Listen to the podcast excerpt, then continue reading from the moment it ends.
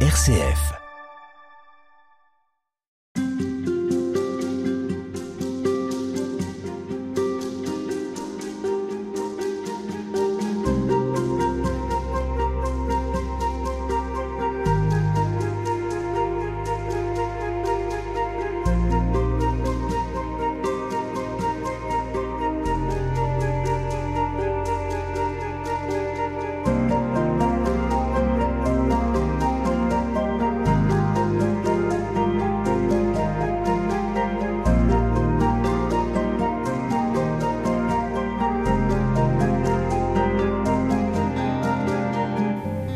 Alors en ce temps pascal, on poursuit la découverte des apparitions, comment Jésus est ressuscité, comment il est apparu après la résurrection aux, disciples, à ceux qui le côtoyaient auparavant, à ses compagnons.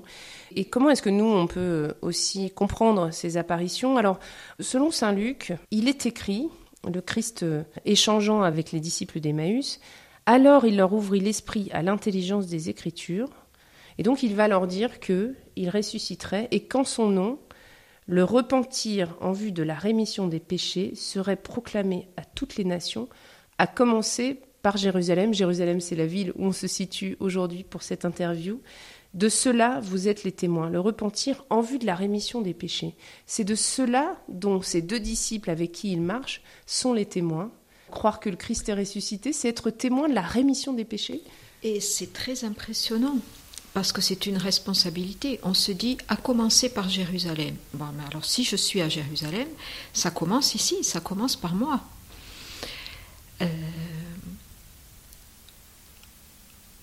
Moi, je vois deux témoignages. Le témoignage d'abord de notre propre vie dans, dans, le Christ par le pardon des péchés dont on a bénéficié.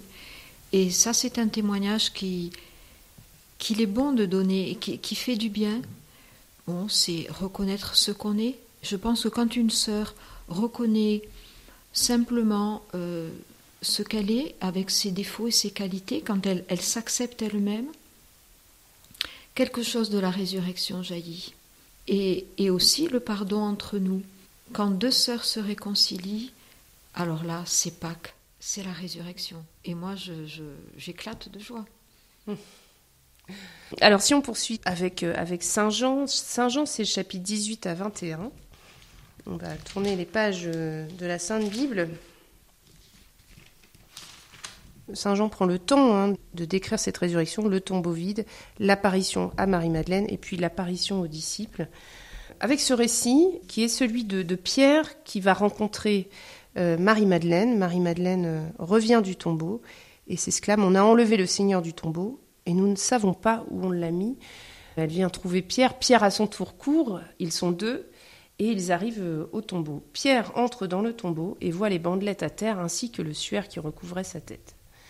Alors entra à son tour l'autre disciple, arrivé le premier au tombeau. Il vit et il crut. Oui, il vit et il crut. Et qu'est-ce qu'il a vu? Il n'a rien vu. Mais il a vu qu'il n'y avait plus le corps de Jésus. C'est pour ça que dans, le récit, c'est assez frappant. En fait, il a vu les linges et ceux qui entouraient la tête rouler à part, c'est-à-dire rouler à l'endroit de, la tête quand même. Pas tout mis en désordre comme si quelqu'un était venu voler le corps. Il a retrouvé ce qui avait été mis et pourtant il n'y avait plus rien. Euh, dans notre histoire, c'est pareil. On retrouve les choses telles qu'elles sont. la, résurrection euh, ne nous fait pas changer d'univers. Hein. Ne nous fait pas changer euh, ni nos problèmes, ni nos relations avec les autres. Mais il n'y a plus ce, ce, corps mort. Et c'est l'absence qui permet de découvrir une autre présence. Il est nécessaire de, de passer par l'absence. Il est nécessaire de passer par l'absence. Voilà, une absence-présence, une oui, quelque chose qui nous dit il y a autre chose.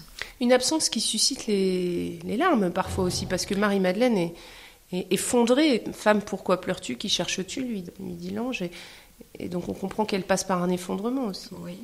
Et puis elle n'a pas peur de pleurer. C'est toujours consolant pour ceux qui pleurent facilement Elle n'a pas peur de pleurer, elle n'a pas peur d'exprimer dans sa sensibilité ce qui la touche et de se laisser toucher dans sa sensibilité. Et c'est pour ça que le Seigneur, après, va pouvoir euh, euh, manifester sa présence et qu'elle, elle va la reconnaître, mais aussi elle aura pleine sensibilité.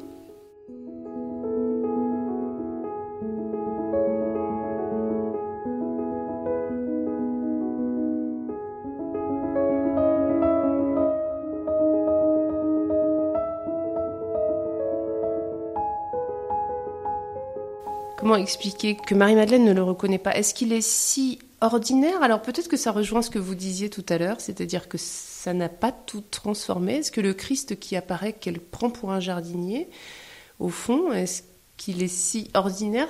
Il a voulu, euh, oui, il a voulu euh, rester très très ordinaire, très simple. De même, les disciples au bord du lac, ils vont pas le reconnaître, ils vont prendre, ils vont le prendre pour un, un passant là qui a préparé le le feu pour qu'ils aient quelque chose à manger, euh, ils vont le reconnaître à un moment, au son de la voix.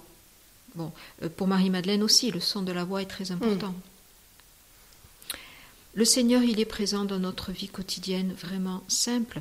Et le mystère de Pâques, euh, c'est parfois une petite illusion qu'on peut avoir. Bon, alors c'est Pâques, donc tout va aller bien. Oui, mais même le dimanche de Pâques, ben, il y a des problèmes des fois. Hein. Hmm. Et pourtant, la résurrection est là, elle agit, elle nous, elle nous transforme. Les choses ne sont plus comme avant, mais notre humanité, euh, elle, poursuit sa route. Euh, j'allais dire normalement, on ne devient pas des extraterrestres parce que on croit en la résurrection.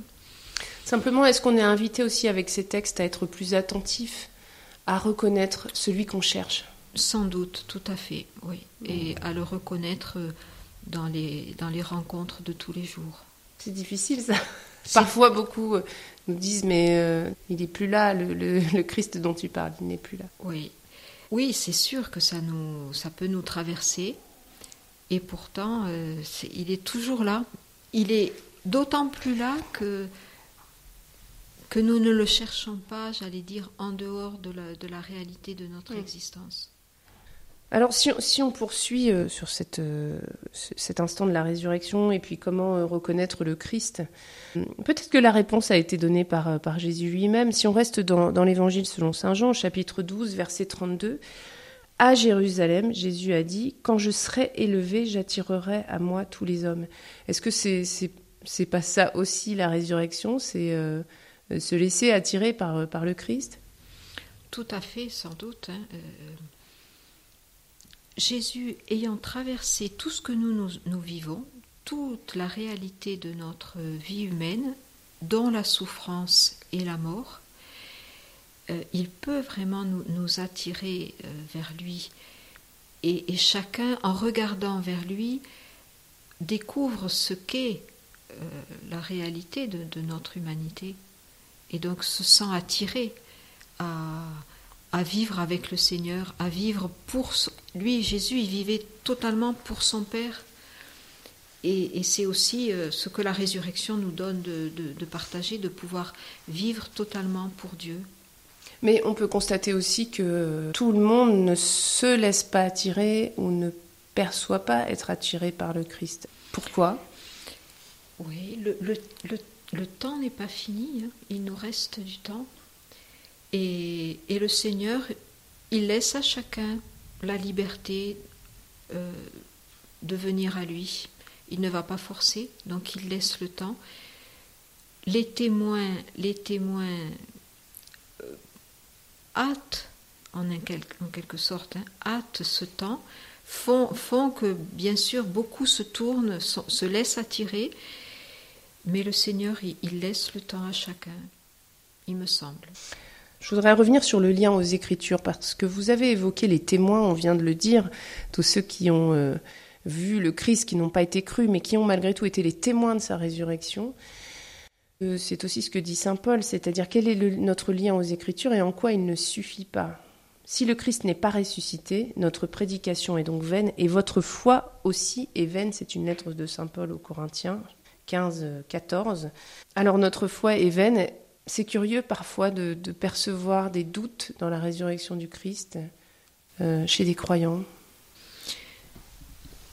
Oui, mais quand on voit comment les disciples ils ont eu du mal, moi je me dis euh, bon ben, c'est normal que nous aussi on, ait du mal. Et pourtant ils étaient sur place, ils étaient vraiment, j'allais dire, aux premières loges. Donc, 2000 euh, ans après, sur, sur la parole de témoins qui, qui, qui, ont passé depuis longtemps, moi je comprends que ce soit pas si simple. Hein. Quand, euh, quand on voit des gens qui viennent à la foi, mais je me dis, mais c'est merveilleux, c'est extra. Les écritures peuvent être un chemin aussi. Les écritures, oui, sont toujours le chemin pas forcément au tout début, mais, mais il y a toujours un moment où... Alors les écritures au sens de, de la parole de Dieu, mm. pas forcément euh, l'écrit, mais au sens de la parole qui s'est transmise depuis les apôtres euh, et qui nous donne l'assurance que c'est pas un rêve, que c'est pas quelque chose qui qui n'a jamais existé, qui, ou qui vient, qui vient de, quelqu'un qui aurait, euh, qui aurait programmé ça. Non. Merci, sœur Agathe, de nous parler de la résurrection et de commenter avec nous ces apparitions du Christ après sa mort. Merci.